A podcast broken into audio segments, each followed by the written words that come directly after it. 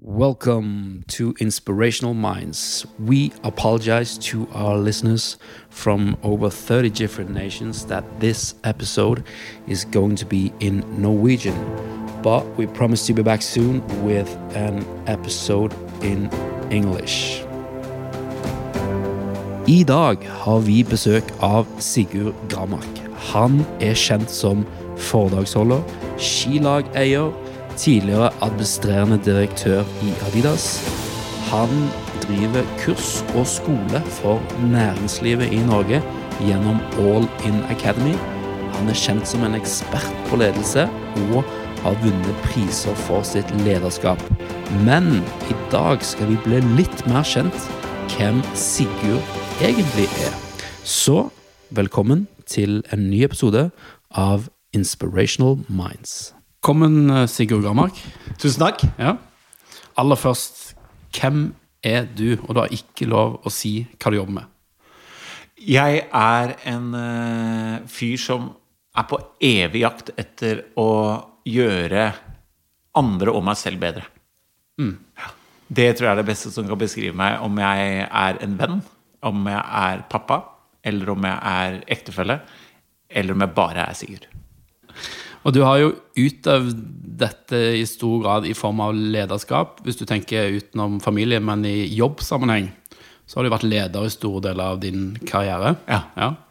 Når starter du eh, Eller hvordan starter ditt arbeidsliv? Åh, det er så, det er så morsomt spørsmål. Det. Fordi eh, mitt eh, arbeidsliv starta helt kaotisk. Jeg eh, er skikkelig skoledropout.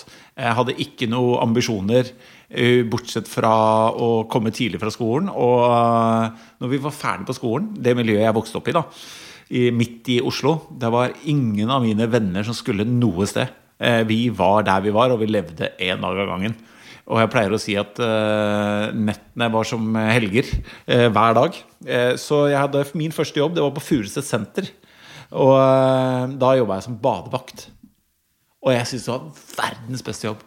Helt sinnssykt kul jobb. Kompiser var innom. Eh, veldig bra at ingen holdt på å drukne, for det hadde ikke jeg lagt merke til, tror jeg. Hvor gammel var du da? 19 år. 18-19 år. Og, ja, og før det så var jeg faktisk opp som, eh, som vaktmesterassistent, så ble jeg forfremma til badevakt. Så ja, da levde jeg livet på Furuset senter og var helt, eh, helt superhappy med det. Visste ikke bedre. Og nå tok du på en måte fatt på din første sånn lederjobb, da? Eh, mange år senere. Jeg var så heldig å treffe Mai, eh, kona mi, som jeg har vært sammen med i 30 år. Og eh, hun introduserte meg for at livet er mer enn kompiser og bare ha det gøy og leve en dag av gangen. Og, så jeg begynte å ta skole, utdannelse på kveld og ta igjen det tapte.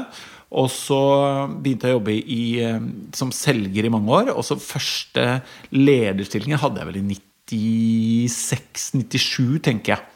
I datidens Oki. Okay, printere. Oki, printere. Ja. printere. Og det var da et svært selskap den gangen, Japans selskap, som ikke helt skjønte hvor mye klokka var når man gikk fra matriseskrivere til laser. Så dette her har jo gjentatt seg endring og Nå er jo alt innovasjon, men dette har jo alltid skjedd. Og vi trengte å komme i posisjon i Norge med laserskrivere og fargeskrivere. Og det gikk bra. Mm. Og du har jo eh, utøvd lederskapet videre på Vi kommer tilbake til det senere, men du har jo vært eh, admin i Adidas. Mm. Du har eh, jobba lenge som foredragsholder. Mm. Og så driver du All In Academy og egen podkast. Så du har på en måte mange felt. da Eget skilag. Eget skilag, Team Benbank. Ja, ja. Sammen med Pølsa og Simen. Stemmer. ja han så jo på 71 grader nå, forresten. Han mm. gjør en veldig bra figur der. Jeg ser det. Den ja. motivasjonskongen har han blitt kalt av Atle Pettersen. Ja, Syns jeg ser litt Sigurd Granmark i måten han uh, prater til folk på, men det kan være tilfeldighet. Ellers er det litt uh, Pølse Pettersen i deg, kanskje. At det er den veien også. Ja, det kan hende at vi har påvirka hverandre. Ja. Hvis jeg skulle beskrive sånn som jeg kjenner deg som leder, da, så får du korrigere om du syns det er riktig, så ville jeg sagt at du er raus, dyktig i faget, eh, kompromissløs og drivende. Ja. Hva ville du sagt da? Stemmer det, eller er det feil i forhold til ditt lederskap? Eller hvordan du har utøvd lederskapet ditt? da? Jeg tror hvis vi sier Jeg tror jeg må bare dele opp spørsmålet. Fordi eh, det som er bra, da, det som er vanskelig, syns jeg i lederskap, det er å være raus og kompromissløs. Fordi, eh, og når du sier at hvordan du har utøvd ditt lederskap, så tror jeg en del som har hatt meg som leder, vil si ja, det stemmer, men ikke det rause i tidlig lederskap. For jeg har vel nok alltid hatt en drive og en kompromissløshet i forhold til hva vi skal skape. Men så skammer jeg meg over mye av det den kompromissløsheten har gjort for andre mot at jeg og vi skal nå et mål. Men er det umulig å være kompromissløs og raus? Nei, og det er det jeg men jeg skjønte ikke det tidlig nok. Det er, vel, det er jo det Hele spørsmålet er jo eh, eh, Klarer man det? Og det er det de gode ledere klarer. At du klarer å skape en, en, et, et lederskap som gjør at mennesker vokser proporsjonalt med resultatet, og helst raskere. Og du klarer å skape en trygghet rundt de menneskene du leder, for at vi skal nå dette sammen. Men du er i sentrum. Men det klarte ikke jeg i mange mange år som leder. Men i den siste delen av kall det operasjonelt lederskap jeg hadde, så klarte jeg det. Det er jeg ganske sikker på. Da syns jeg du er helt presis. Og drivende syns jeg også at stemmer. Og det tror jeg ledere må ha. Du må evne å drive ting over tid. Da. Jeg husker du sa en gang at det var Det å ha det gøy på jobb er jo ikke på en måte en motsetning til å levere gode resultater. Man kan gjøre begge deler. Så det syns jeg er veldig godt sagt. da. Men så har du jo også det Jeg vil si at du har det moralske kompasset på plass. Du har også sagt at eh, på næringslivets alter, hvis du skal velge mellom jobb eller karriere og familie, så er det alltid familie som, eh, som teller mest. da. Og det er jo regner jeg med stemmer ganske bra med deg. Ja, og igjen en sånn reise, indre reise man har, da. Eh, først det der du sa med at ha det gøy på jobb. Jeg har jo skrevet en bok som heter Kultur. Og det er fordi jeg mener at kultur er to ord. Det må være gøy på jobb. Og det tror jeg også igjen går over til familie. Jeg tror ikke du har det så gøy på jobb hvis du ofrer familien på veien. Mm. Uh, jeg, I det der uh, altebildet Du er veldig godt forberedt. Det er veldig bra. Så jeg pleier å si at livet er den viktigste delen av næringslivet. Og hvis du får på plass livet, så følger næringa etter. Og derfor så er jeg Og jeg har vært i grenseland. Jeg har en fantastisk kone som har vært tålmodig når jeg har kjørt på for hardt. Jeg har vært i grenseland, spesielt når Sara var liten, på hvor mye man skal jobbe. Hva man skal prioritere. Og også det moralske kompasset. Hva skal man bruke tiden sin til? Kan du huske en spesiell sånn situasjon eller en tid? da? Jeg tenker i forhold til når du drev var admin-dir i Adidas, og mye, det var mye i Tyskland. Og ja, i den tiden der, var det liksom en periode du tenker tilbake på som var den spesielle hendelser som du, liksom det gikk opp for deg at shit, nå prioriterer jeg feil? Ja. Ja. Det var nok uh, i den perioden hvor jeg um, ikke skjønte For det første, alle har ikke like mye energi. Alle har ikke like mye drive. Eh, og eh, når jeg begynte å skru på PC-en når jeg parkerte bilen fordi eh, Adidas hadde avtale med IBM, som jeg syntes var jæskla trege. Jeg kunne ikke skjønne hvorfor ikke skulle ha Mac-er som starter med en gang du tar de opp. Men på grunn av den var så Jeg slutta å drikke kaffe, fordi jeg eh, da måtte jeg ikke tisse. Da slapp jeg det. Og så kunne jeg åpne PC-en når jeg gikk ut av bilen i parkeringshuset, og da var den klar med en gang jeg kom opp. Og så jobbet jeg til rundt øh, fem halv Eller jeg var på, til jobben var jeg i kvart over seks. Møtte Stian, øh, vår salgssjef. Trente. Fra kvart over seks til kvart over sju. Dro på jobb. Jobbet til fem halv seks. Dro og trente Boy, sønnen min, fotball. Hjem. øh, Så dattera mi litt for lite, for hun trente ikke. Eh, De la seg, så jobba jeg til tolv. Opp igjen fem. Repeat. Hver dag. Jobba hver lørdag, hver søndag. Hvor mange timer ble det i uken? sånn? Nei, jeg tror ikke man skal begynne å regne på det. Det var helt håpløst. Det var, eh, og noen tror det er tøft, vet du. Men jeg har aldri vært dårligere eh, i forhold til å ta gode beslutninger, i forhold til å ha hodet der jeg var, i forhold til det å bry meg og virkelig utvikle mennesker og ikke medarbeidere. Og da kom det et skifte hvor jeg, det var en del både gutter, men ikke minst jentene i Adidas, når vi begynte å få ansatt litt moderne unge jenter som jeg som korrigerte meg litt på hvordan jeg var. Tok ned egoet mitt litt. Jeg lærte meg at eh, folk følger deg for litt andre ting enn bare det at du logger timer. Turte å slippe andre mer innpå meg, blei tryggere da, gjennom det, som gjorde at vi etter hvert skjønte at eh, både søvn, familie, eh, trening og hva du putter i deg, og alt dette her henger sammen. Og da dro jeg litt i nødbremsen, og Adidas ble mye bedre. At jeg var der litt mindre. Ja. Du nevnte det at det var noen eh, jenter på jobben som liksom greide å få de til å tenke litt annerledes. i forhold til sånn eh, kvotering i, i eh, næringslivet i form av, eh, av begge kjønn i styrer, f.eks. og sånn. Um, hva tenker du om det? Var, var Adidas en sånn gutteklubb i begynnelsen, eller var det, um, var det blanda fordeling der?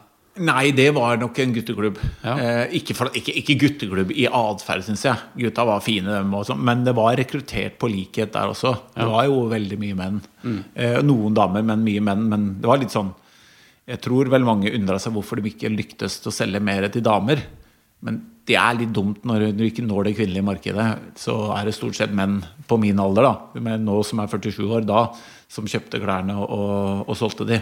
Så jeg tror nok det skal eh, gjenspeiles i i eh, befolkningen generelt. Så på spørsmålet ditt om kvotering eh, Mitt klare svar er kvoter. Jeg har besøkt 800 selskaper. Og hvis man tror at de som sier at det ikke funker, de som sier at det ikke er noe gutteklubben-greier, de som sier at de eh, damene har akkurat lik 100 like forutsetninger som oss, bare de er gode nok, de står og tisser. Ja. De har, det er bare så gammeldags, og det, vi må gi eh, Jeg mener at vi må gi alt som skaper mangfold og eh, ulikhet og annerledeshet, ikke minst annerledeshet, en sjanse. Eh, og jeg, jeg blir ganske provosert av en del av de som, eh, som sitter der og, og prater på kvinnenes vegne. Altså. Så in, inntil vi menn blir kloke nok til at vi ikke trenger å kvotere, kvoter. Og det er jo, du, ja, du endte jo opp med å gjøre på en måte det riktige valget, da, å prioritere familien eh, i større grad. da. Og i den forrige episoden vår i podkasten vår så snakket jo Morten Albeck mye om det å eh, det, Leder står ofte for valget mellom det som er lovlig, og det som er riktig å gjøre. Og eh, av og til som er det som er lovlig, er ikke riktig. Eh, hva er din erfaring med det i, i næringslivet? Eh, jeg, syns, jeg hørte den episoden av, og anbefaler alle å høre på Morten Albeck og deg i den episoden. For jeg husker han Albeck sa at lov Jeg skal ikke si at jeg siterer han, men slik jeg tolket det, var at han sier at loven det setter bare den laveste moralske, etiske standard du kan ha. Eh, altså Hvor drittsekk kan du være uten å bli tatt? Så husker jeg altså hvis en kompis av meg hadde kommet ned med dattera mi da hun var 16, så hadde han hatt lov til det. Men det hadde vært moralsk forkastelig. Og jeg ønsker Jeg tror at man må ikke bli naiv. Eh, man må, altså Det er noen steder i business man må Hvis du blir den absolutt snilleste gutten i klassen, så sliter du, da. Eh, og du, får, eh, du må ha en viss form for forståelse av når du skal være pragmatisk, og hvor er den grensa. Og den grensen tror jeg du må snakke godt med de rundt deg, ledergruppa di, medarbeiderne. Og der kommer vi tilbake til kultur. da Hvilken kultur har vi for hvilke beslutninger vi tar?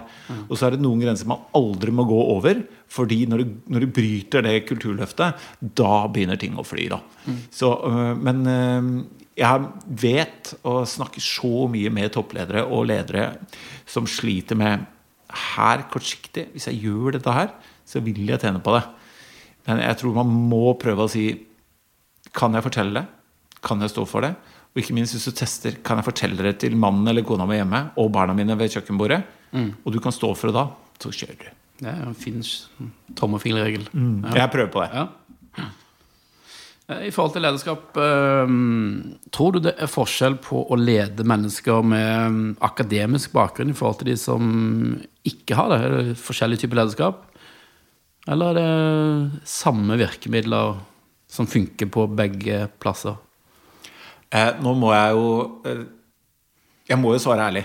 Og jeg må eh, si at jeg har lest enormt mye lederpensum.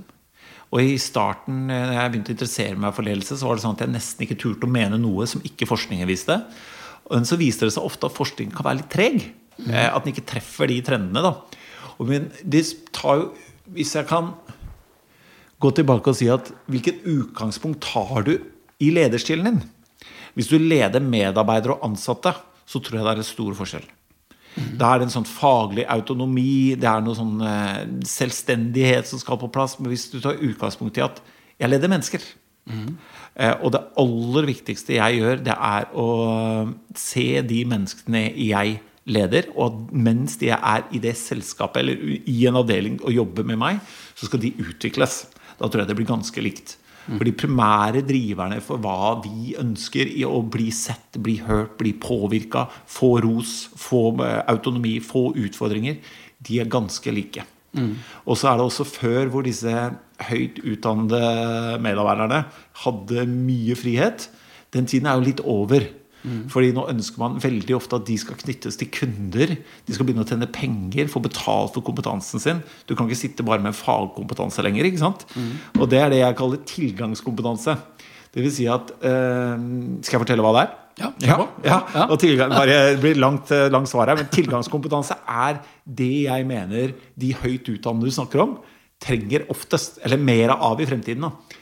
Fordi tilgangskompetanse er det som det er et begrep jeg bare har funnet på. Det er det som gir deg tilgang til den fagkompetansen. Du kan ikke, mener jeg, eh, og jeg tror jeg har rett, da, ellers hadde jeg ikke ment det, at du kan ikke sitte og nerde og gnikke og gnukke på den fagkunnskapen du har alene. De beste i alle bransjer vil være de som hele tiden får tilgang til den kompetansen. Mm. Og det er ofte knytta til K-er. Altså, du må kunne jobbe med kollegaene dine. Mm. Du må kunne jobbe med kunder. Du må, altså, du må, kunne jobbe med kunder, og de kundene må betale deg, altså kroner. Du må få kroner for den kompetansen din. Og da igjen, det må være kompetanse. Mm. Ikke kunnskap noe du har kunnet før, men kompetanse. Mm. Så tilgangskompetanse det er vær god på faget, men skal du være best, så må du gå med kollegaer, kunder og tjene penger, altså kroner, mm. og ha riktig, riktig, kompetanse nå. Det er fire K-er. Mm. Vi var på et sånt foredrag med Jeg tror du også var til stede på den konferansen. med han som er um, CEO i Miles, hadde foredrag. Um, Tom Georg Olsen? Tom Georg Olsen, ja. Stemmer. Og, og han snakket om Der utøvde du jo uh, at uh, de ansatte har veldig mye frihet. De får f.eks. velge selv når de skal ha sin ny telefon, uh, uten at noen blander seg i det. De kan si at nå trenger jeg en ny laptop, f.eks. Eh, og så husker jeg det var noen i salen som diskuterte det at det hadde ikke funka i et firma som var av lav akademisk eh, bakgrunn. At det hadde blitt annerledes. Eh, er du enig i det, eller handler det mer om fordommer mot de som ikke har gått så lenge på skole? Um det er så bra spørsmål. Fordi Tom Georg Olsen da, for å ta det, han underviser også på All In Academy, som du nevnte at jeg driver selv. Ja. Så jeg har snakket mye med han om servant leadership, som mm. han kaller sin leder, eller eh, den retningen han, han sin. Har en veldig sånn kul tittel òg, kanskje det? Som eh, eh, kan kalle seg. Han er eh, Daglig tjener, ja, er det ikke det? Jo, det, sånn. Jeg tror det er daglig tjener, eller konserntjener. Han er konserntjener. Jeg tror det til og med han fikk en pris ja, fra Norges beste tittel. Ja, og Tom Georg er fantastisk. Mm. Så tror jeg at Tom Georg også noen ganger rives og slites i forhold til dette med mål og liksom, hvor stor kan Miles bli før han må begynne å ta en struktur? Ja, for de har ikke mål. Nei, altså de har ikke Kvantitative mål. Det har de ikke. Nei, det, det har en del De skal ha 10 på bunnen, tror jeg han snakket om. At, ja, ok, altså, er det det han har sagt? Ja, også alt over det er greit. Ja, Bare fiks de andre. Så, ja. så tror jeg, hvis jeg husker riktig, at de er har det dobbelte av bransjestandarden i ja. lønnsomhet, i driftsresultat, så dette funker jo. Og blir kåret til årets arbeidsplass to år på rad, eller noe sånt. Ja. Ikke sant? Ja. Eh, så til spørsmålet ditt, da. Vil dette fungere med lavere utdannede folk? Mm. Eh, svaret mitt er det er skremmende likt eh, i dag. Og så tror jeg også at de som eh, mange av de som kommer til å lykkes ekstremt godt i det arbeidslivet vi kommer inn i nå, så kommer det ikke til å være vekttallene som er til å være avgjørende. Mm. Fordi jeg som ser veldig mye internasjonalt og, og, prøver å oppdatere meg derfra, så ser man at eh, eh, en del systemer henger jo etter på å klare å utdanne riktig kompetanse. Jeg eh, pleier også å si at det er ikke noe forskjell på den som er såkalt nederst på et rangstige i et eller annet selskap pga. den har lav utdannelse. Den som tømmer søppelbøtta på kontoret ditt, har ikke noe mindre behov for å bli sett, hørt eller inkludert, fordi dette er primærbehov. Mm. Og det kommer ikke med vekttall. Mm. Hvis folk tror at primærbehov, folkeskikk og det å kunne ta ansvar for hva mobiltelefonen de skal koste, kommer med, med vekttall, mm. så tror jeg du skal gå tilbake og se hva du faktisk hadde på skolen. Mm. For det, det, lærte du ikke der, i hvert fall. Mm. Men du lærte det kanskje å sett på foreldre eller venner og de omgivelsene du har vokst opp i. Mm. Og det at du ikke har nok vekttall, så er du ikke en kjeltring, altså. Det, jeg har uh, fått med meg min, min skoletid, ja, men det er mange som, av de rauseste jeg kjenner, som øh, overhodet ikke det som gjør at jeg er mest glad i de og mest respekt for de. Det er veldig, knyttet, veldig lite knyttet til at de gadd å sitte på natta og lese bøker. Altså. Så jeg, jeg tror ikke det. kan man jo gi ansvar på en måte og myndighet og i Selv om eh, nå er jo mobiltelefon og eh, laptop i den eh, konsulentbransjen som Miles er, da, så er det på en måte en ting som de har som verktøy. Men kanskje i en annen type så kan man gi ansvar og myndighet til at de kan velge ut det som er viktig for i den jobben. da. Eh, Så man kan på en måte ikke bare ta eksempelet med mobiltelefon, for det er ikke relevant for alle yrker. ikke sant? Nei, og jeg tror jo heller kanskje at en som hadde satt ekstrem pris på en mobiltelefon, mobiltelefon hadde tatt bedre vare på den. Ja, det kan. Ja. Og det som er viktig også å huske, da, er at i modellen, det servant leadership-modellen til eh, Tom Georg og i, Miles, så er jo den transparent, da. Så du må jo vise eh, på internettet, så ligger det hvordan mobiltelefonen du har kjøpt, hva den mobiltelefonen kostet, og når du kjøpte en ny mobil sist. Så det er litt sånn selvjustis i det hele. Det er jo det som er. At det er jo ikke free for all. Bare kjør på. Nei, man må stå for det. Ja, Og da kommer jo fort kollegaen din Hvorfor kjøper du deg en iPhone 11, eller 11, eller hva det heter? Og når vi andre klarer oss med en X? Og hvorfor dro du på det kurset i, USA i mars igjen i år? Det, det er jo ikke den kjernekompetansen du trenger. Nei. Jeg leste jo ehm, Det var vel tidligere i år, eh, så sto det i Dagens Næringsliv og diverse andre medier også om eh, dugnadsarbeid i XXL. Ja. Eh, At ansatte jobber gratis uten betaling. Og hvis man tenker på da i forhold til bransjer med ja, hva du kaller det, høy akademisk bakgrunn, og de som ikke har det ehm, Hvis de f.eks. i Miles hadde jobba noen timer ekstra for å prestere bedre, hadde det blitt kalt ambisjon eller dugnad? Det er et godt spørsmål. Altså. Jeg, eh, jeg, eh, jeg kaster villig vekk svaret at det er ambisjon. Ja. Ja. Og går det ikke an i retail for eksempel, da, å ha ambisjon? Nå sier vi ikke at XXL har gjort noe riktig, men det som man lett ser på, tenker jeg, er jo at eh, hvis en som jobber i retail, hvorfor eh, kan ikke det også være en karrierevei? Og da det å stå på ekstra, f.eks., som av og til det å for få til resultat, så jobber man litt ekstra i forhold til det som er satt opp, da. eh, For å prestere bedre selv og få igjen senere i karrieren. da, og Da blir det en ambisjon. Um, og igjen da så er det ikke forsvare det som for XXL de hadde vel at de jobba på 1. mai og eh, det var noe press i bildet osv. Så, og sånn. Eh, men, så det er ikke det vi er inne på. Men litt inn på det vi snakket om med det med akademisk bakgrunn ikke, da. Eh, er det lett å tenke at det ikke er mulighet til å ha ambisjoner i lavtlønn, eller ikke lavtlønna, men eh, i bransjer uten akademisk eh, bakgrunn? Eh, jeg, jeg har jo ikke svar på det. Jeg vet i hvert fall at i en del miljøer så er det ambisjon. Du må legge inn timene dine. Og du må være her på kvelden og alt. Og så er jo ikke jeg noe egentlig fan av det timeregnskapet. Jeg er egentlig ekstrem fan av lever. Produser, utvikl deg og skap på vegne av deg selv og kollegaene dine. Eh, og jeg, I det miljøet så prøver jeg å jobbe mye med at altfor mange går på jobb for å imponere, og ikke for å gjøre folk bedre. Eh, og ambisjonen din bør være bedre enn deg. Altså Ha ambisjoner på deg og dine og egnes vegne. Du må gjøre en, eh, en, eh, en impact som er mye større enn deg selv hvis du skal lykkes ekstremt godt. Det holder ikke bare å jobbe gratis. Og hvis du holder å bare jobbe gratis på kvelden, så er du et firma som ja, jeg tror ikke du vil vokse uansett. Nei. Når det gjelder dette med, med Jeg syns at det er en uting i retail, fordi jeg syns at uh, lønna er for lav. Eh, jeg syns ikke de kan De, uh, de kan eh, ikke regne med at folk skal jobbe gratis og spekulere i det. Men hvis de hadde satt opp en kursportal eller noe VR, eller hatt et sånt demorom, et eller annet sånt hvor de kunne gått inn eh, en, og trent litt i arbeidstida for å bli bedre, så de hadde fått litt mer bonus selv, og så de, det var en vinning eh, på det, så hadde jeg sagt kjør på og sagt at vi kjører trening, men vil du trene mer og lære enda mer, så du kan selge enda mer og prestere enda bedre, så kan du gjøre det. Men så tror jeg at det er den derre eh, Skal ikke prate på vegne av XXL, men i en del av de miljøene så blir det en litt sånn Hvis du ikke gjør det, hva om du ikke gjør det? Når sidemann gjør det? Og da ryker du litt, da. At han satser mer enn deg for at ikke du, du gidder å jobbe gratis for en eh, eier som er milliardær. Men så er det det liksom altså, Gi folk muligheten altså, Skal du ha folk inn til å jobbe ekstra for deg, så betal de. Vil du for at folk skal utvikle seg? Og der er jeg ganske klar. At den tiden hvor for at du skulle beholde jobben din, for at du skulle lære noe, så fikk du Peppes Pizza 100% overtid, den er forbi. ass. Og det er også sånn at du må gjøre jobben din og utvikle jobben din. Ikke sitt og tenk at sjefen kommer med de kursene jeg trenger, for det gjør han ikke. Han er opptatt med alt mulig annet av rapportering og oppfølging og alt mulig sånt.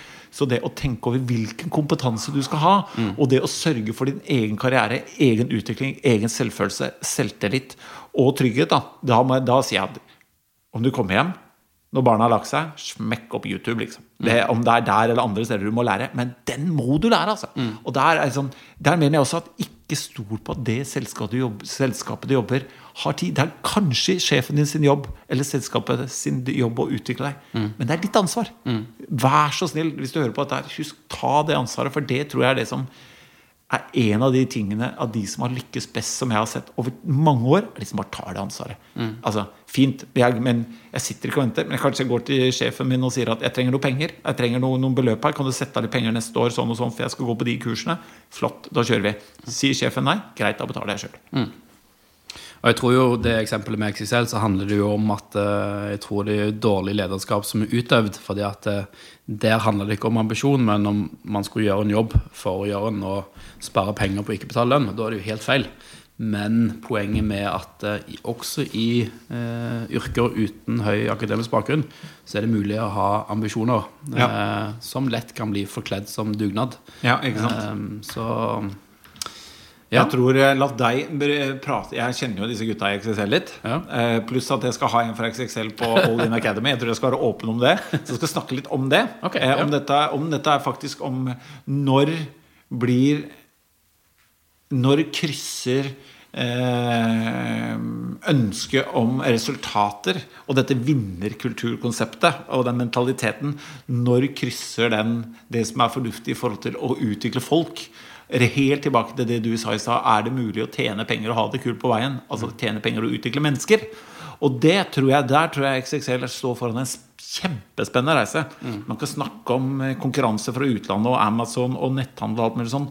Men jeg er veldig spent på å se hvordan de som selskap og andre kommer til å se verdien av å bygge helt fantastiske kulturer som er fundamentert i hver enkelt ansatt som jobber der. For der tror jeg det ligger veldig mye hos folk. Altså. For er vinnerkulturgreia er farlig. Ja, men det er vel kulturen som har feila. Når det ble dette her med dugnadsarbeid og sånt, så er det vel kulturen i firmaet som måtte tillate det. Helt uavhengig av XXL så er det nesten alltid når du går tilbake igjen, så er det kultur. Og du nevner ledelse. Helt uavhengig av XXL igjen. Det går alltid tilbake til ledelsen. Ledelse, Ledere som sitter der ute og, og prater om eh, ansatte som er dårlige, eller dårlige resultater, eller vi får dem ikke til å være med, eller de er ikke engasjerte nok, eller tar ikke ansvar. Ok, som du reder ligger du. Da må vi begynne, da. Må du bli bedre leder. Hva er den perfekte lederen for deg? Eh, Det kommer en dyp sukk ja. Ja, altså, det, men jeg, spørsmålet Du redda spørsmålet. Det er du sa for Ja. deg. Ja. For meg. Fordi den derre Det jeg er helt sikker på, det er at den derre Her er seks punkter som kjennetegner den optimale lederen, eller her er fire ting Eller den VG pluss-artikkel. ja, ja, og det er andre aviser som jeg syns eh, påberoper seg i, ene øyeblikket så slakter de eh, ledere som tør å mene noe eller gjøre noe i, på kommentatorplass. Og i andre øyeblikket så har de akkurat de samme artiklene selv. Eh, hvis jeg skulle driste meg til å si en, eh, hva som kjennetegner en, eh, den perfekte leder Jeg tror ikke jeg vil si perfekte, fordi jeg vet at om én til to måneder kan jeg svare noe litt annerledes. Fordi det er- utvikler seg hele tiden. Men jeg tror, for det første, helt til syvende og sist Konsekvensen av alt du gjør som leder, må gi resultater. Altså, Vi kan rote oss bort i alle mulige sånn kumbayama-lord og leirbål og sitte og kose oss og synge sanger og ha kickoffer og sånn. Hvis du ikke leverer, da blir du borte. Og hvis du ikke leverer, så kan man ikke si at man er god. Det er en del ledere som gjør alt riktig, men så har de ikke den evnen til å si at også blir det lønnsomt. Så du må skape lønnsomhet og eh, du må levere topplinje båndlinje igjen og igjen og igjen. Det tror jeg kjennetegner de aller beste lederne. Og så tror jeg det er eh, gjennom en erkjennelse at ledelse ikke handler om de. At de har, eh, og det er igjen tøft lært. mange år så handla ledelse om meg.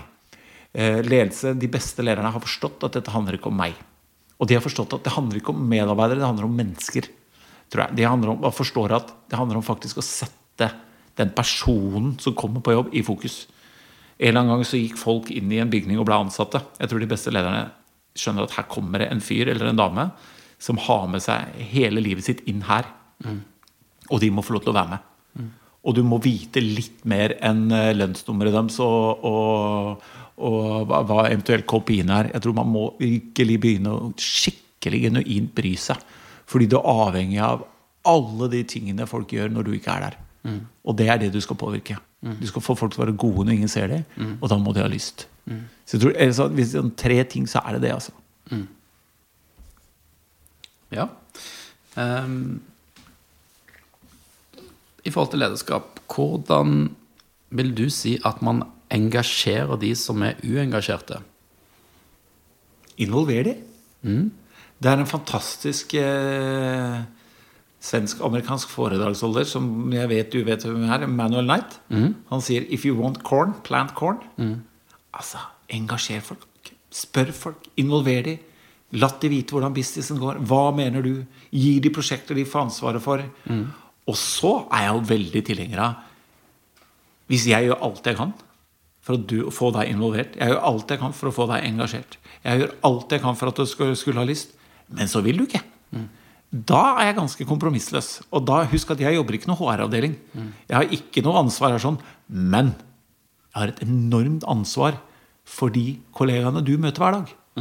Så hvis jeg har gjort alt jeg kan, kollegaene har gjort alt jeg kan, og jeg snakker med deg og fått, deg til, fått en forståelse at du har forstått hva vi ønsker å skape, og jeg har også forstått at det er ikke noe hjemme. Det er ikke noe, sånn, noe annet som hindrer deg nå. Det er ikke det at barna dine er syke. Det er ikke noen sånn situasjonsbestemte hendelser som gjør at du ikke vil være med. Men du vil bare ikke være med. Mm. Da løser jeg det. Mm. For da er du ikke med. Da skal du få vilja di. Da blir du ikke med. Mm. Og det kan bli dyrt, da. Mm. Folk som eh, ikke trives på, på, jobben. For det er jo mange som ikke har det bra alltid på jobb. Um, og så er gjerne over lang tid også. Men allikevel så velger man ikke å slutte i jobben. Eh, hvorfor tror du det er sånn at mange holder fast på de jobbene de har, selv om man ikke trives? Er det pga. at det er noe annet som egentlig er det viktigste i livet ditt? At det bare er på en måte en måte å få inntekt på? Eller tror du alle har behov for å trives egentlig på jobben? Eh, to spørsmål var det. Ja, det, det. Eh, ja, jeg kan svare på begge. Jeg, jeg tror alle både har behov og har rett til å trives på jobben. Mm. Uh, All Academy sier vi skal skape fantastiske arbeidsplasser. Og det kommer rett og slett fra det. Mm. Vi er så mye på jobb at vi skal, vi skal, ikke bare trives. Vi skal ha det kult på jobb. Det er derfor det heter kultur. Mm. Altså Kulturen din må være fundamentert at det er kult på jobb. Og uh, første spørsmålet, det var uh, De som ikke trives, hvorfor ja, altså, bytter man ikke jobb? Ja, altså, ja. For det første, den derre Jeg har sett at det er en kar som er glad i mandager, som sier at folk må slutte på jobben. Ja. Hvis du ikke trives, bare slutt. Ja. Og da sier jeg ikke bare slutt. Det er sånn derre uh, selvhjelpspedagogikk, uh, eller sånn derre råd. Det er enkelt kan... å si når man har 25 milliarder også. Ja, altså, jeg digger Petter Stordalen. Det er han vi prater om. Jeg digger han, og jeg digger alle som vil gjøre noe, jeg. Mm. Han er helt fantastisk. Men ikke slutt, da. For banken din er ikke noe glad i at du slutter. Kona di er ikke noe glad i det. Mannen din er ikke noe glad i at du slutter hvis du står for 40-50-60% av inntektene. Men kanskje du skal finne på noe annet.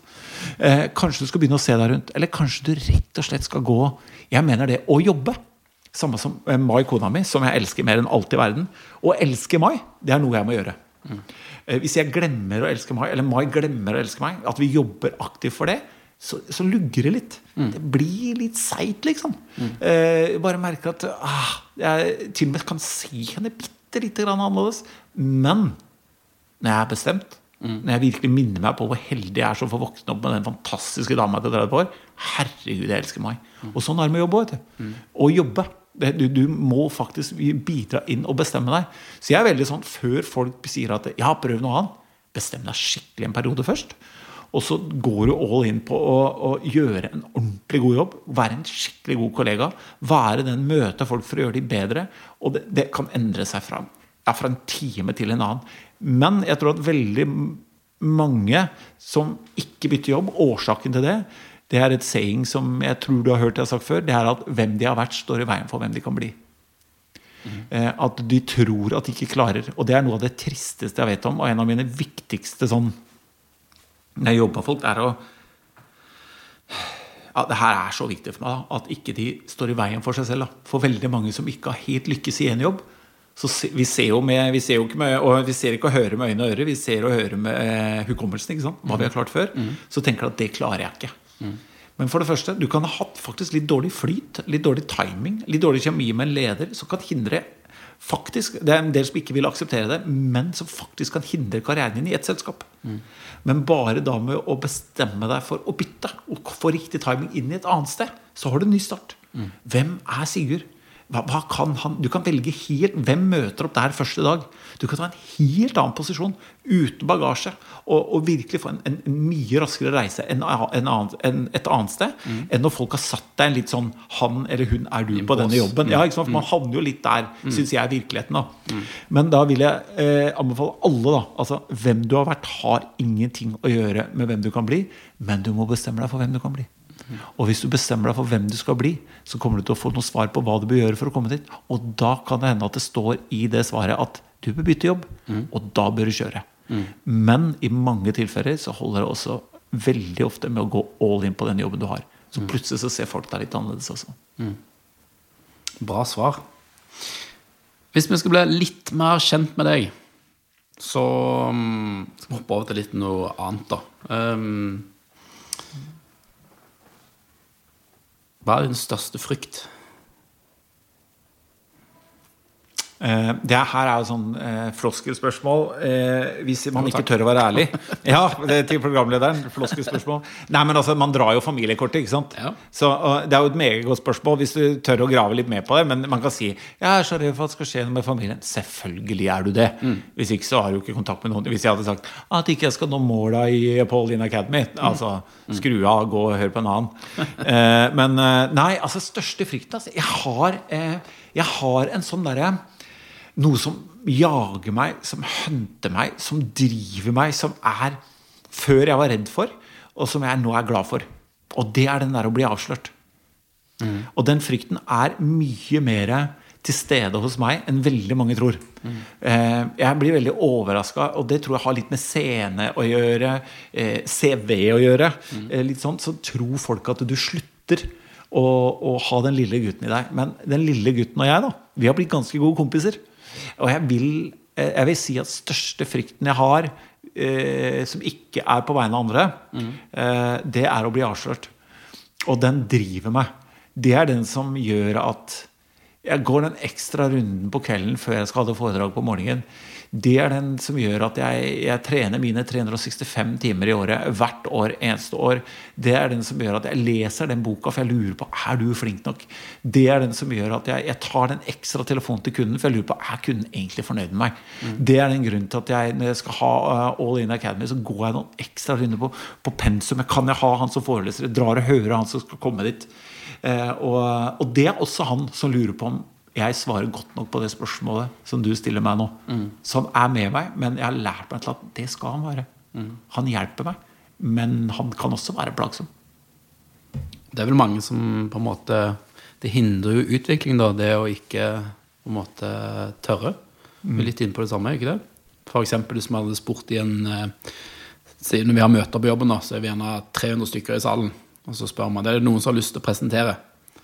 Så er det ingen som rekker på hånda, som regel. ikke sant? Det er riktig. For det er jo frykten for å se dårlig ut er større enn det, og det du kan lære da, på å stå og få erfaringen. da. Så de eh, mulighetene til å utvikle seg er jo til stede, iallfall hvis man er på den type møter, da, som mange er i næringslivet. da, Så har man jo mange sjanser til å bli bedre enn de andre og utvikle seg sjøl. Nødvendigvis ikke bare for å bli bedre enn de andre, men for å utvikle seg sjøl til Ja. å få mer kompetanse rundt det. Så det er jo det Ja, jeg hadde ikke tenkt du skulle svare det, men det var et veldig godt svar. Så, Hva hadde du tenkt jeg skulle svare da, Ørjan? Jeg tenkt det var noe rundt familie. Ja. Det var det. Men eh, det var bra altså, Selvfølgelig. Altså, min forfengelighet ja. og jakten på den lille gutten i meg trumfer ikke at det skal skje noe med familien. Nei. Men det er jo dritkjedelig å svare, da. Ja. For det er jo opplagt, ikke sant? Mm.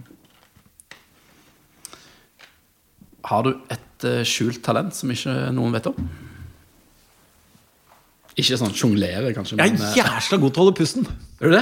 Er det talent? Hvor lenge da? Eh, 3 minutter og 36 sekunder. Ja. Tror det blir dårlig podkast av å teste det ut. Men eh, Nei, jeg kan, eh, jeg kan det. eh, Og det er ganske lenge, da. tre, tre minutter og 36 sekunder? Ja, Det har jeg testa. Men da må jeg Under vann, eller er det ja, Du klarer jo lenger under vann, vet du. Ja, det okay. Fordi pattedyr, når vi går under vann altså, Jeg har så mye nerdete greier. Da går hjerterytmen ned.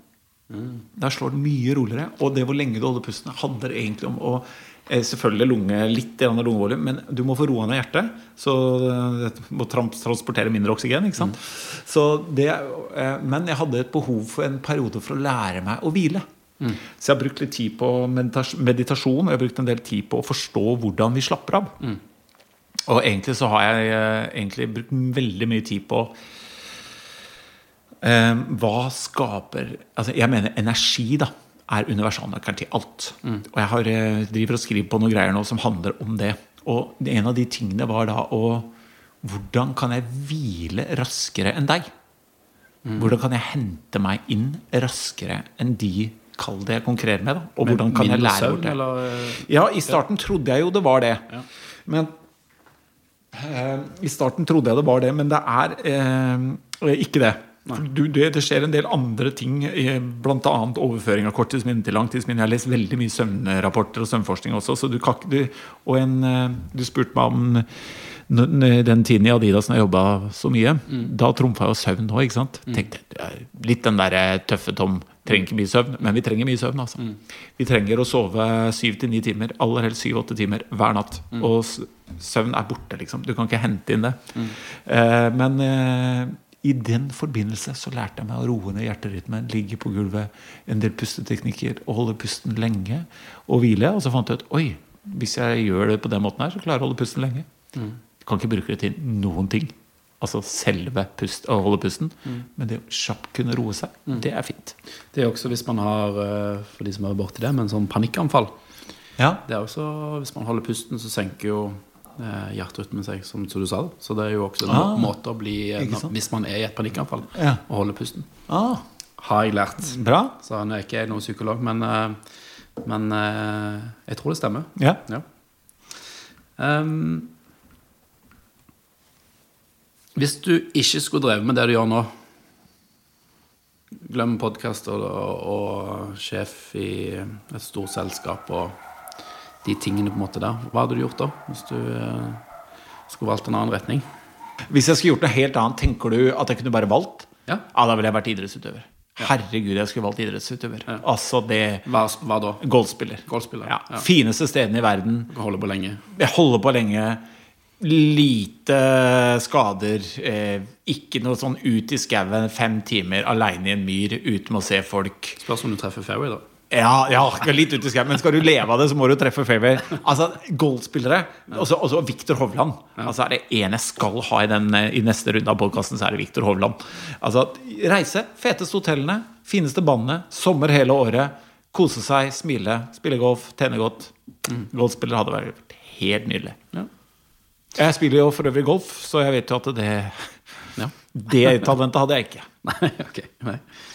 Ehm, er det noe du gjør når ingen andre ser på? Ja, jeg gjør veldig mye. Sikkert noe som jeg ikke skal fortelle her også. Eh, Men jeg, det jeg gjør Jeg lever jo ifølge noen mm. for disiplinert.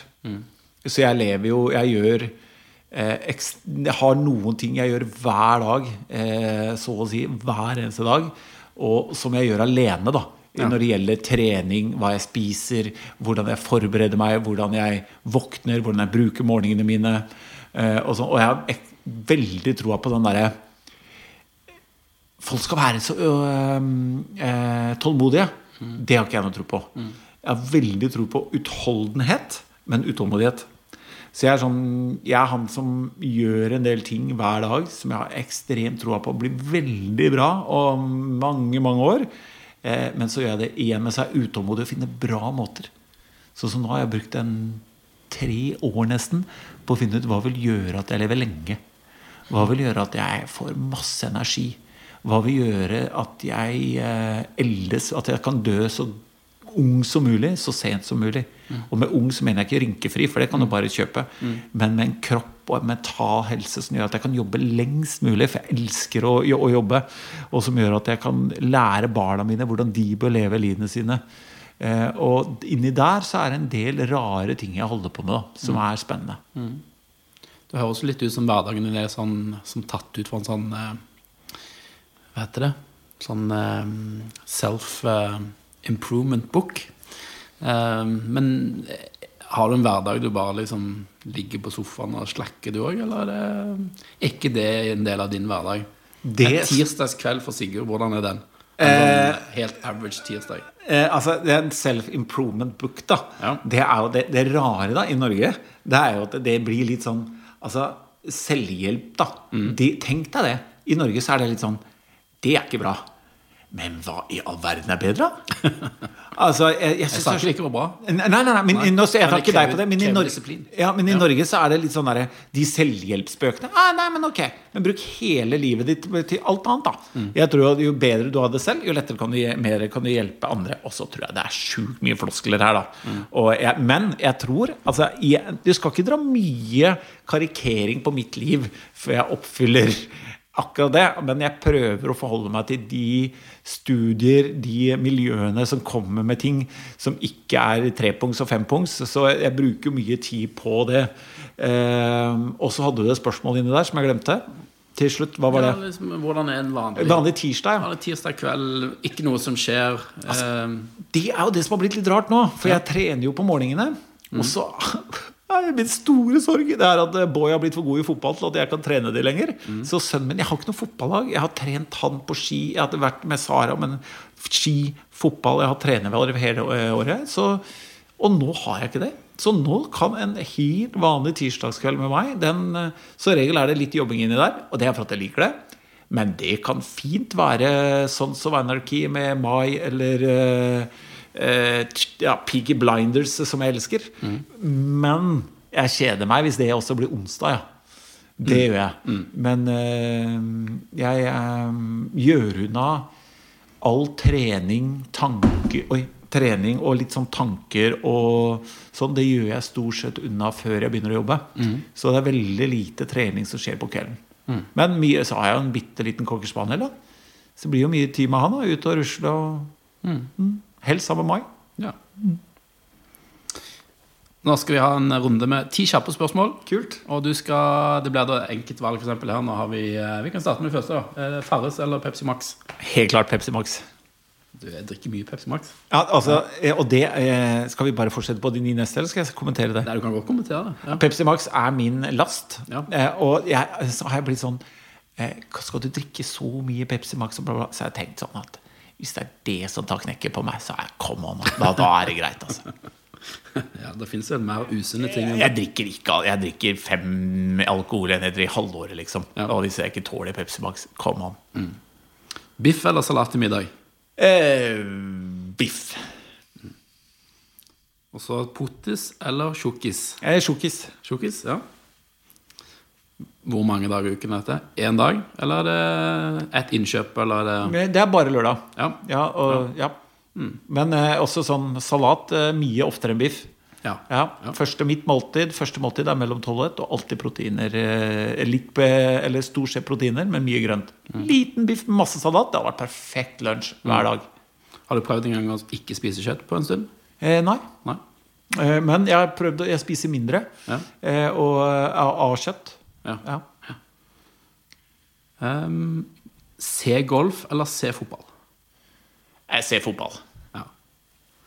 Så det er, men du spiller golf? Ja, men jeg ser også golf altså Ja, eh, ja. Men jeg synes de eh, Kunne godt produsert de Og fått de spillerne til å gjøre den runden på Ja 50% av tida Da hadde jeg sett enda mer golf Når du ser fotball, da er det noen eh, managere som du tenker Som du syns er interessante? Hvem ville hatt på All In Academy hvis du kunne valgt en manager i hele verden? Jørgen Klopp Jørgen Klopp. Ja. Og så har jeg hørt sir Alex Ferguson når han var i Norge. Ja. Fantastisk. Sto rett opp og ned. Rørte ikke på et øyebryn eller en kroppsdel på én time. Det var musestille. Og han var fantastisk spennende å høre på. Men Jørgen jeg er jo. Liverpool-supporter. Nei, spilte jeg, litt av og til med han eh, når han drar på med skotsken. Jeg, jeg, skal ikke, det, jeg skjønte ikke alt hva han sa, men jeg satt igjen med et, eh, et inntrykk med noen sånne knagger som jeg, jeg, har dratt med meg i mitt lederskap. Som jeg eh, lærte til tross for at den er ManU-mann. så jeg er jo Liverpool-supporter, og Jørgen Klopp er for oss, eh, tror jeg Nå har eh, faktisk Gud kommet ned på jorda, og han bor i Liverpool. Vi hopper videre. Foredragsholder som yrke eller administrer i et eh, valgfritt stort norsk selskap?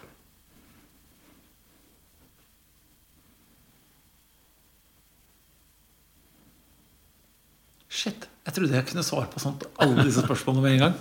Eh, foredragsholder eh, Fordi ja. når du sier valgfritt norsk selskap Ja, Nå er det jo Så- foredragsholder av altså Ja, og det- jeg elsker jo det. Ja.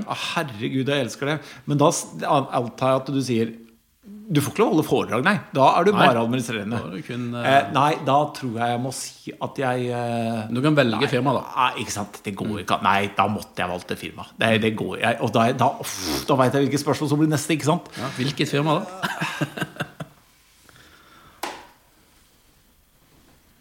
Dette er jo tidenes jobbsøknad. Nesten.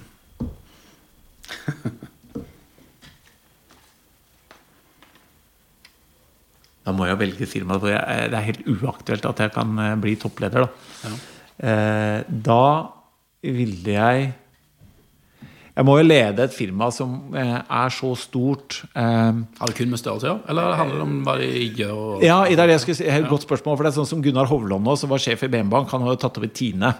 Og Tine er et fantastisk selskap hvor han kan bidra på mange områder bærekraftsmessig. Og jeg håper at eh, Gunnar, hvis du hører på dette her, at Tine også tar tak i sukker. Ikke sant? Hvor du kan tilby mye, mye, eller redusere. Sånn at det de tilbyr, er mye mindre sukkerholdig. Så jeg ville jo helst hatt det og, og gått inn i et selskap hvor jeg eh, jeg eh, kunne gjort en forskjell. Ikke, ikke for at det er så jævla viktig å dra det bærekraftskortet, men det hadde gitt en kjempemening. da, At man kunne, kunne tatt, eh, tatt det. Men kan ikke du nå være en god programleder? Så kjører vi opp til ni, og så kommer du tilbake igjen. Det kan vi gjøre. Det kan vi gjøre. Neste um, Med tanke på bærekraft, så kommer jo nesten neste også inn på det. da. Eh, Miljøpartiet De Grønne eller Høyre? Og lett Miljøpartiet De Grønne. Ja. Og også for at det provoserer så jæskla mange av kundene mine og de som hører på. da At det er så gøy å se høyrefløyen og de, eh, de Birken-gående Range Rover fuglehundsgutta kjefter på Miljøpartiet De Grønne. At soleklart Miljøpartiet De Grønne, så ser jeg dere i neste kundemøte. Ferie ved sjøen eller på fjellet? Oh, lett. Jeg har hytte i Kragerø. Ja, Beste tida i verden er når vi kjører bilen, parkerer på hytta, på med slippers, shorts, og egentlig i kalenderen så står det 'bli her'. Men du er glad i å gå på ski òg? Jeg er glad i å gå på ski. Ja. Jeg er Ikke god til å gå på ski, men glad i å gå på ski. Men ingenting trumfer Kragerø. Altså. Der har jeg en liten golfbane, og der har vi venner, og litt dårlige naboer i golf, og, som jeg kan slå og ta penger fra. Når Sigurd sier han ikke er god på ski, så tipper jeg det er ganske bra uansett. Det spørs når du ringer Øystein Pølsa, ta han inn i podkasten og spør han, så kommer han til å si at han er helt katastrofe. Jeg vet du har sett en serie som heter Billions, eh, som gikk på HBO, som eh, vi begge syns var ganske bra. Um, hvis du skulle, Hvem er du? Bobby Axelrod eller Chuck Rhodes? Det er ikke det veldig Jo. gode karakterer. Eller, er Nei, ikke- jeg, men jeg er nok uh, Bobby Axelrod, altså. Jeg Ja. tror det, men der, derfor der har du den der Med forbehold. ja, der, ja, der har du jo litt den du prata om i stad. Den derre eh, kompromissløst drivende, men så tok den med raus. Mm. Men, uh, og uten sammenligning for øvrig, da. Det går ikke an å sammenligne seg. Men, men uh, jeg tror nok Eller ta et godt eksempel, da. Vi så på den. Og i forhold til hvor mye han jobba, hvordan han kjørte, så sa jeg det der er jo helt vilt. Og da sa Mai til Boy, som er sønnen min, at det der er jo deg. Det er jo som du har holdt på. Så, men eh, jeg håper at jeg har, eh, er litt mer glad i folk, og ikke setter profitt så kompromissløst i forsetet nå når jeg har blitt en gammel mann. Kanskje blitt litt mer sånn Wendy Rhodes Ja. som, karakter? Ja. Ja, det er For en rolle! Ja. Hun, ja, det er, det er helt, helt nydelige referanser. Dere som ikke har sett Billions, kos dere. Ja, det er verdt det. Mange gode timer foran seg. Eh, løpetur eller vekter? Oh, bra spørsmål. Igjen, det er den reisa jeg har vært på de siste åra.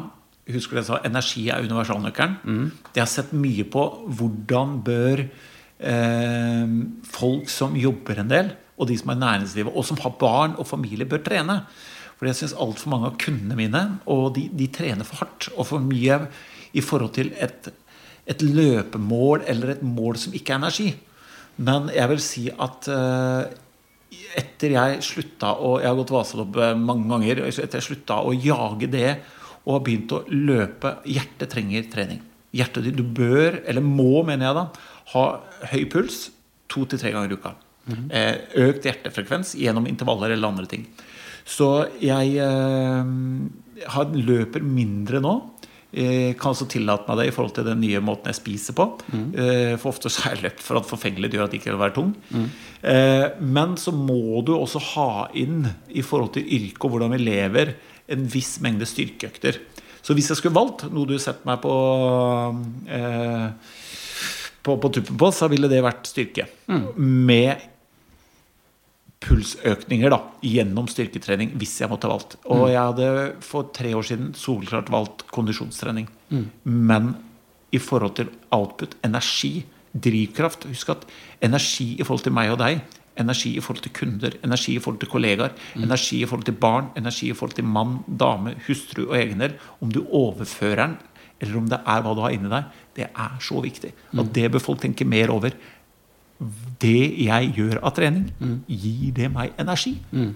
Eller bare tar det faktisk altfor mange? Og dette har jeg prata med, med toppidrettsutøvere om også, men helt tilbake til de helt, som bare ønsker å dra på sats og trene, eller tar den energien din tas, nei, tar treninga di Trener du krefter opp inn i kroppen? Tar du opp den treninga her? Eller har du så mye å gjøre og så kaotisk klemmer inn økter at det egentlig bare er et energitap? Og veldig mange av de topplederne jeg har jobbet med, det er svært få som er mer småforkjøla enn de.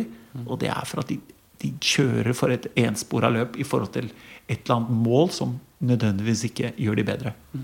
Hvis du tenker i forhold til hva som kun er bra for hørte en episode du hadde på podkasten din på All In, så var det han hjertespesialisten eh, Wasim. Dette. Wasim Sahid. Ja. Han er smart, altså. Ja. Da sa han vel at eh, du trenger kun å gå halvtime, 45 minutter sånn, for å ta ut det som er nødvendig for at hjertet skal ha det bra. Så det er jo det, det, jeg bare kom på det, men det er en veldig god episode som er verdt å høre. Ja, men bare før du går videre Det er bra du tar det opp, for det har vært litt sånn mind-blowing hva hjertet egentlig trenger de ja. siste årene. Den forskningen som har kommet på det. Ja. Så, eh, og hvis du klarer at mange av de som trener hard kondisjon, så, eller utholdenhetsidrett på, Nå prater jeg ikke om idrettsutøvere. Nå prater jeg om folk som skal ha, få et liv til å gå i hop på jobb, familie, mm. barn. Mm så blir de, de henter ikke nok energi gjennom treninga si, for de tror de må trene så hardt og lenge. Mm. Og ofte så gjør de det også med et, et, et ønske om å være lette, slanke. Og, og det skjønner jeg. Det er, mange føler seg bedre da.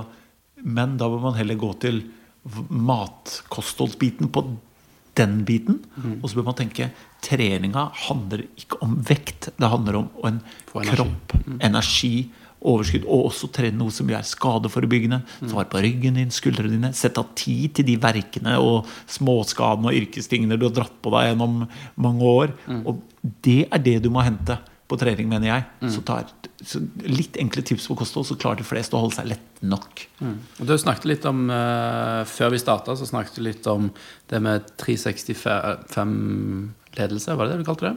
Eh, livsstil. Og, ja. Eller jeg, kaller det all in 365. Ja. Altså all ja. in hele året, da. Ja.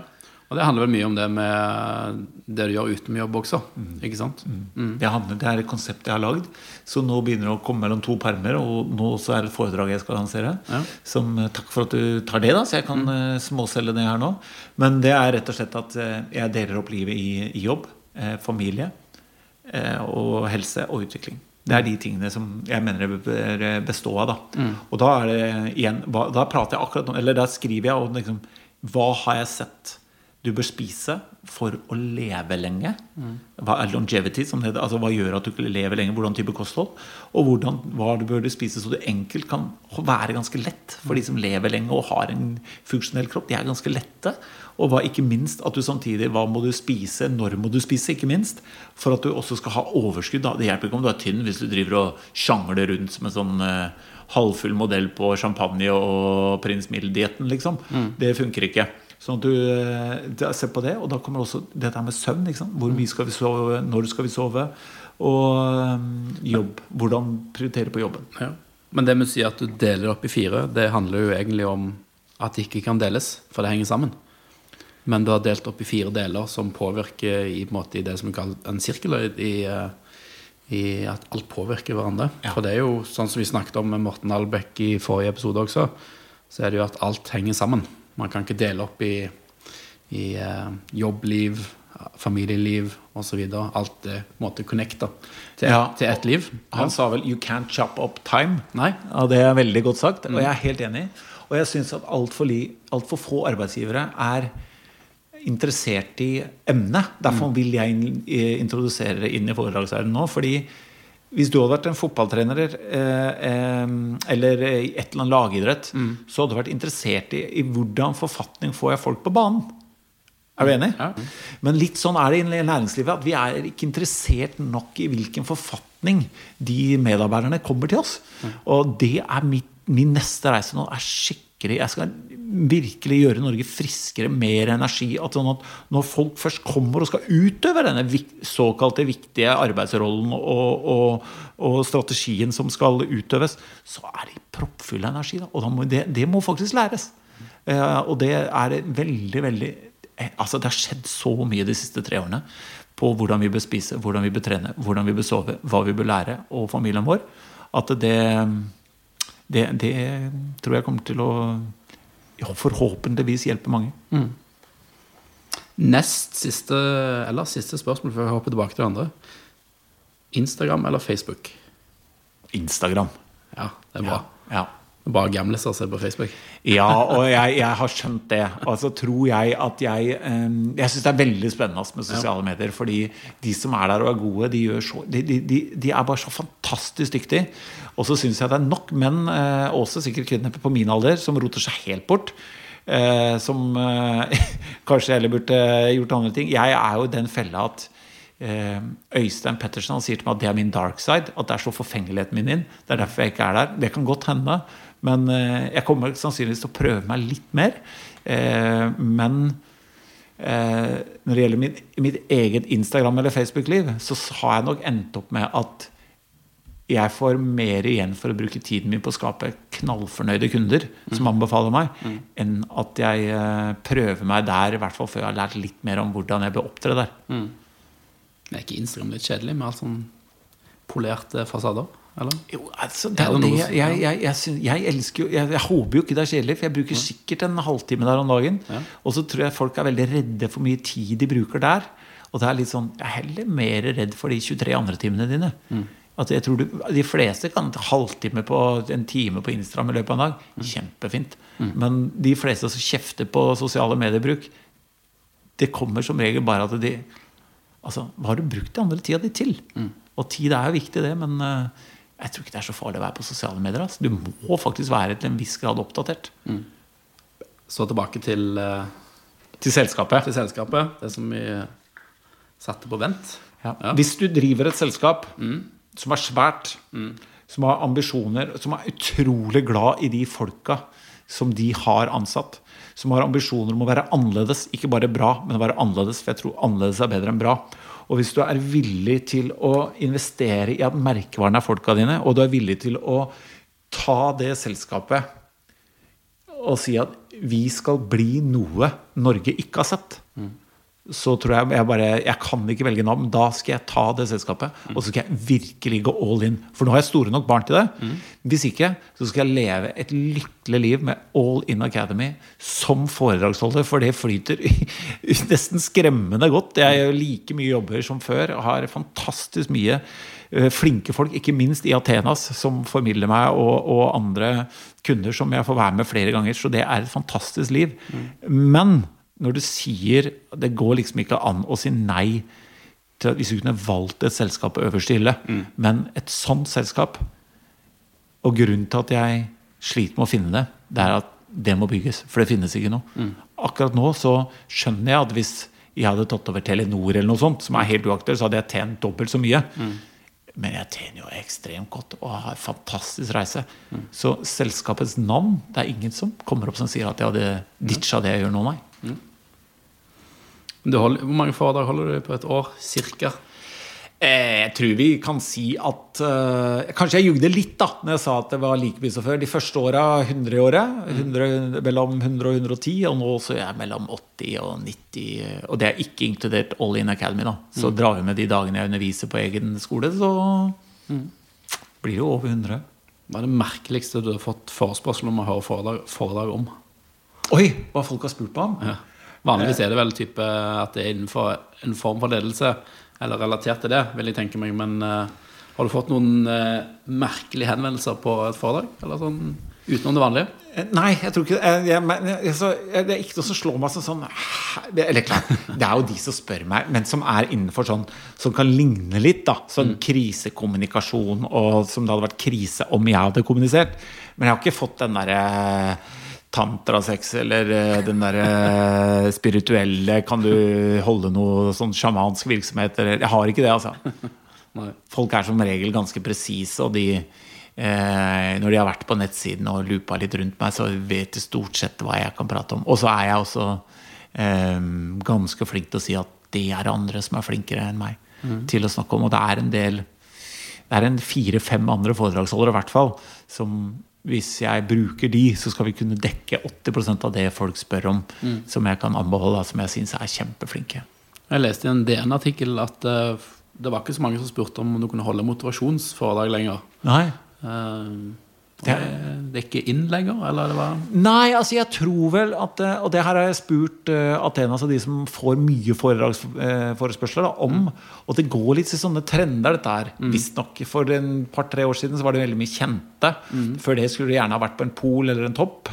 Eh, og nå er det veldig Og så var det en motivasjonsbølge, så var det en innovasjonsbølge, og så var det selvfølgelig en digitasjon, digitaliseringsbølge. Og nå er det veldig medarbeiderskap. Nå kommer mennesket litt tilbake. Noe som gleder meg. da At det oi, handler om hvordan vi mennesker opptrer. liksom eh, Jeg eh, tror den kommer til å vare en stund. Jeg ser fra internasjonalt også at den eh, går for fullt. Så eh, veldig lite sånn rent. Og det er også for at jeg sier at liksom jeg har ikke noe trua på å bare holde en time, for det er superinspirert. Det er bra hvis du bare vil ha kickoff for å, å lage, legge opp eh, ballen for Som de faglige internt. Ja, ikke sant? Men det er jo det vel at mange Du holder gjerne et foredrag om eh, som kan være veldig bra, men når de kommer tilbake til hverdagen dagen etterpå, så eller bare gå ut døren, og så har de glemt eh, Ja. 90 av det, og så er det tilbake til normalen, da. Ja, Og og det er jo ja. Det er jo litt det vi to prata om i stad. At jeg ser på løsninger, eh, online-løsninger og sånn nå for å klare å fange opp de periodene man ikke er der. Mm.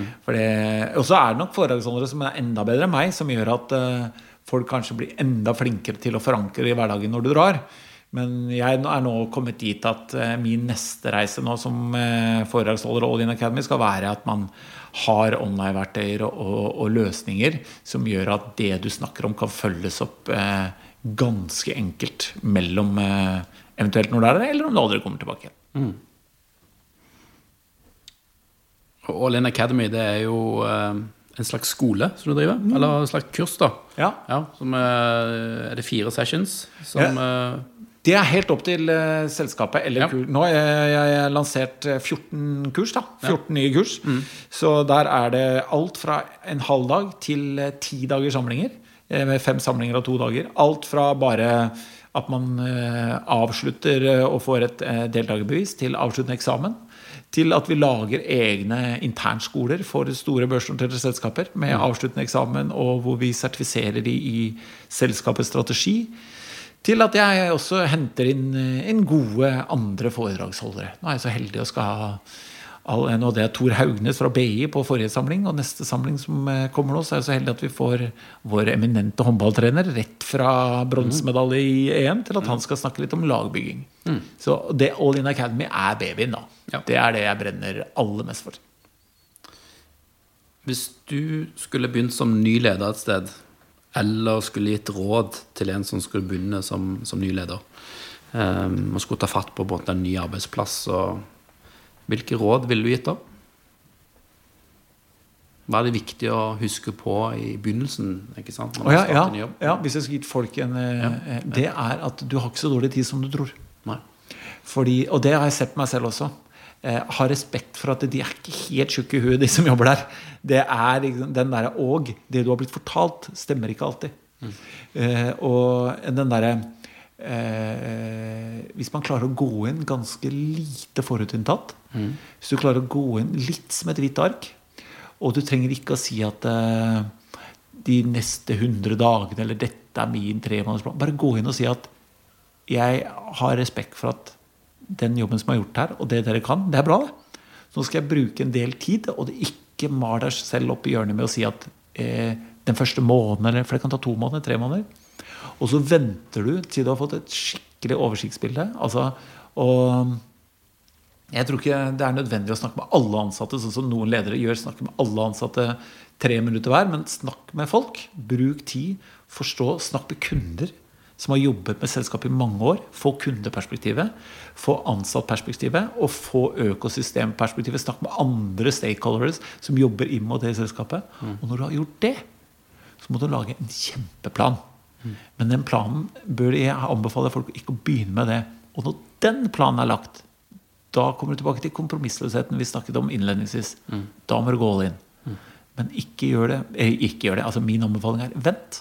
Start. Gå inn der med et hvitt A4-ark, og så begynner du å ikke ha med deg penn engang. Så begynner du etter en god stund, når du ser trendene i samtalene.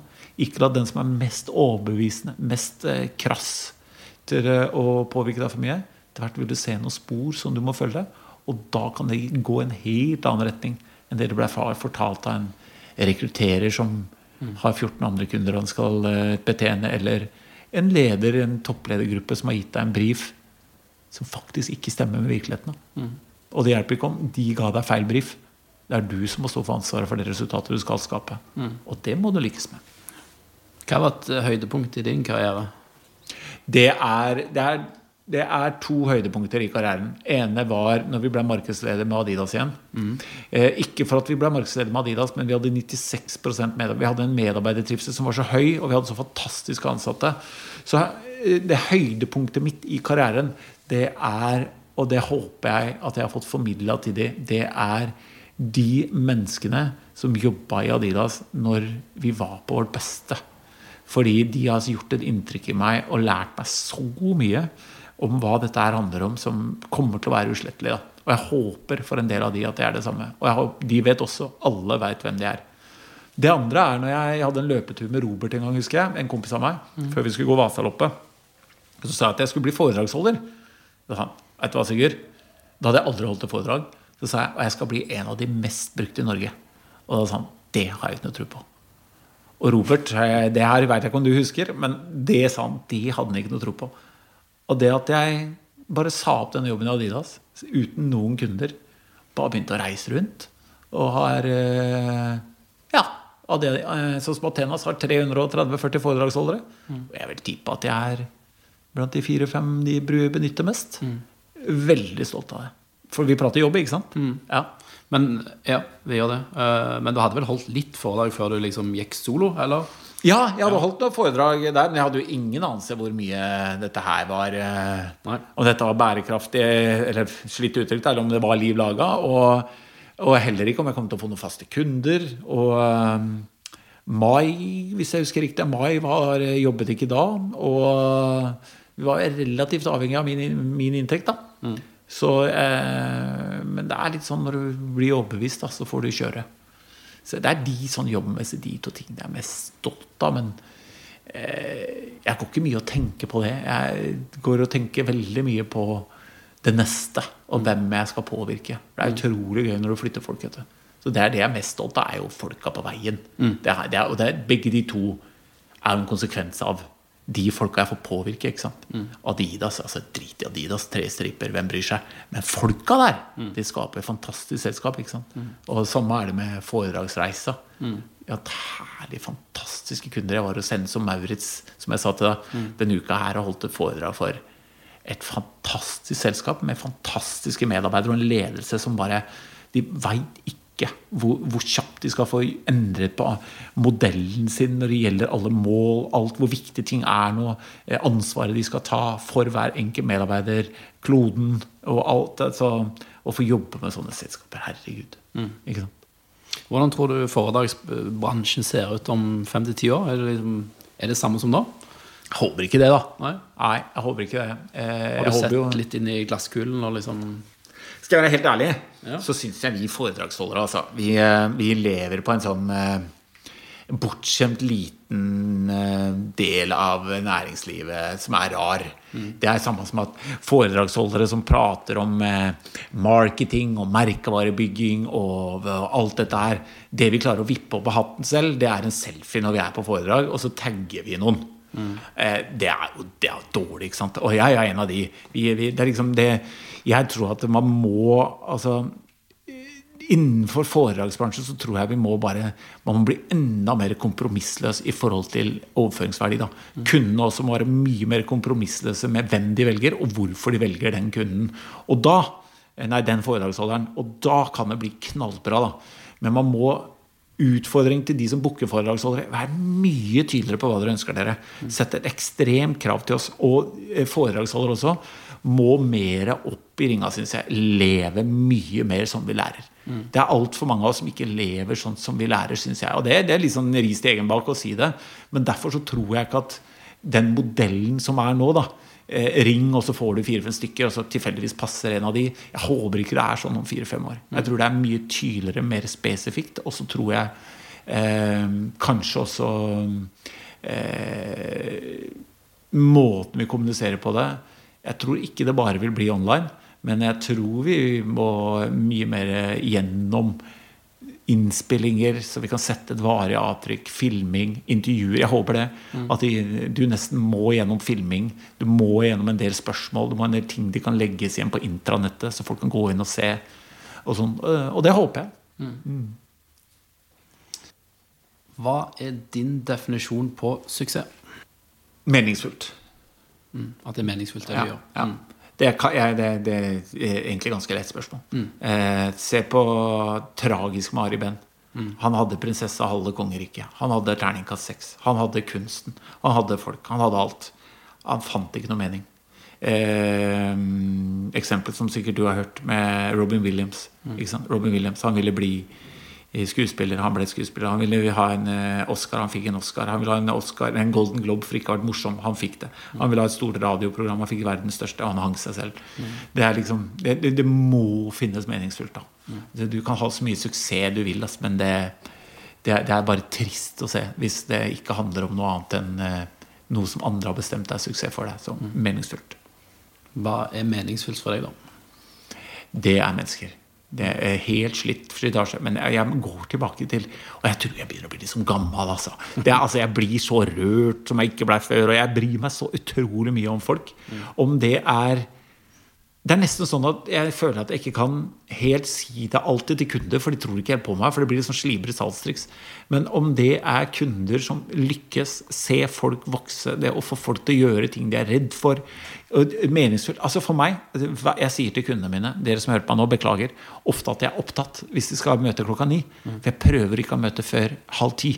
Fordi jeg første trener jeg tidlig, men jeg lager meningsfullt for meg. Jeg lager matpakke. For, eller jeg lager vekke sønnen min hver dag med å være blid og gjerne tulle litt med han. Han er 15, altså han syns det er ganske kleint. Den tida er egentlig over. Og så går han og ordner seg, og så sier han fra på ett minutt. Han roper ett minutt gjør han hver dag. Da rister jeg brødet i ett minutt. Så får han helt nyrista brød. Og jeg har jobba så mye med å finne ut når det er helt perfekt. Med noe godt pålegg og to vitaminbjørner og et glass melk. Hver dag. Det er meningsfullt. Og så det at Sara, datteren min, har lagd den nye nettsiden. At hun tar alle henvendelser. At hun tar fakturering, regninger, utfordrer meg. Og ingen er ærligere med meg enn henne. Det er meningsfullt.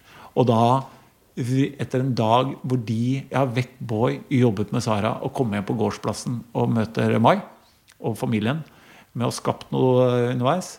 Det er for meg definisjonen på et meningsfylt liv, og jeg håper det er det som skal fylle livet mitt i Jeg går for 50 år til.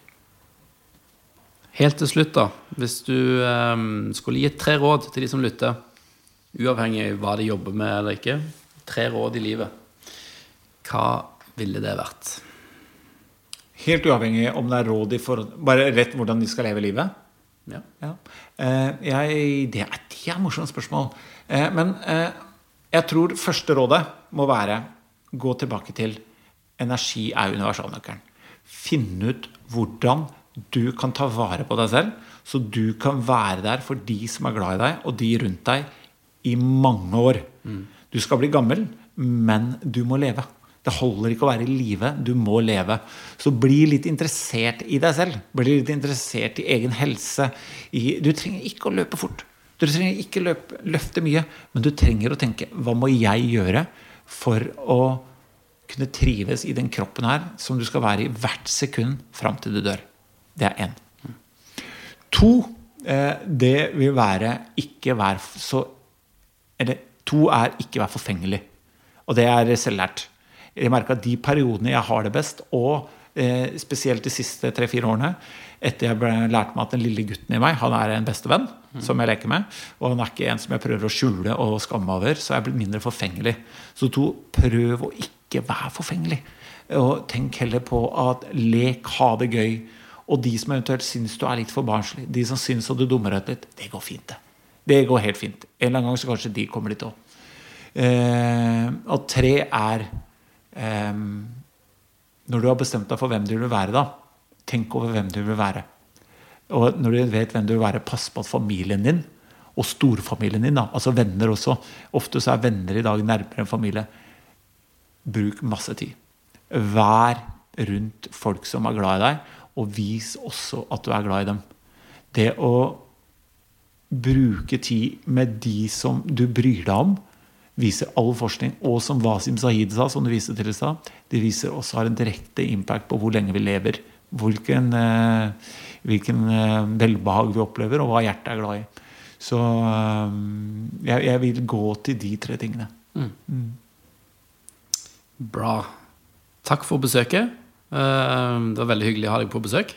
I like måte. Takk for at jeg fikk komme. Ja, så nå skal vi ut og spise, da. Så siste spørsmål er døgnvill eller bølgende Moi? Åh, det er altså Bølgen og Moi blir litt jålete for meg, så da blir det døgnvill. Godt svar. Helt enig. Takk for at du tok deg tid til å høre på. Ønsker du å se mer av Sigurd, så kan du gå inn på allin.no. Og dersom du skulle være interessert i å delta på All In Academy, eller at du jobber som arbeidsgiver og kunne tenke deg å sette opp et All In Academy for din bedrift, så send av gårde en forespørsel på nettsiden eller en mail eh, og skriv på i emnefeltet 'Inspirational Minds'. Så får du 10% avslag på ditt all in-program. Dette var alt for i dag. Takk for at du hørte på, og snart så er vi tilbake med flere episoder på Inspirational Minds.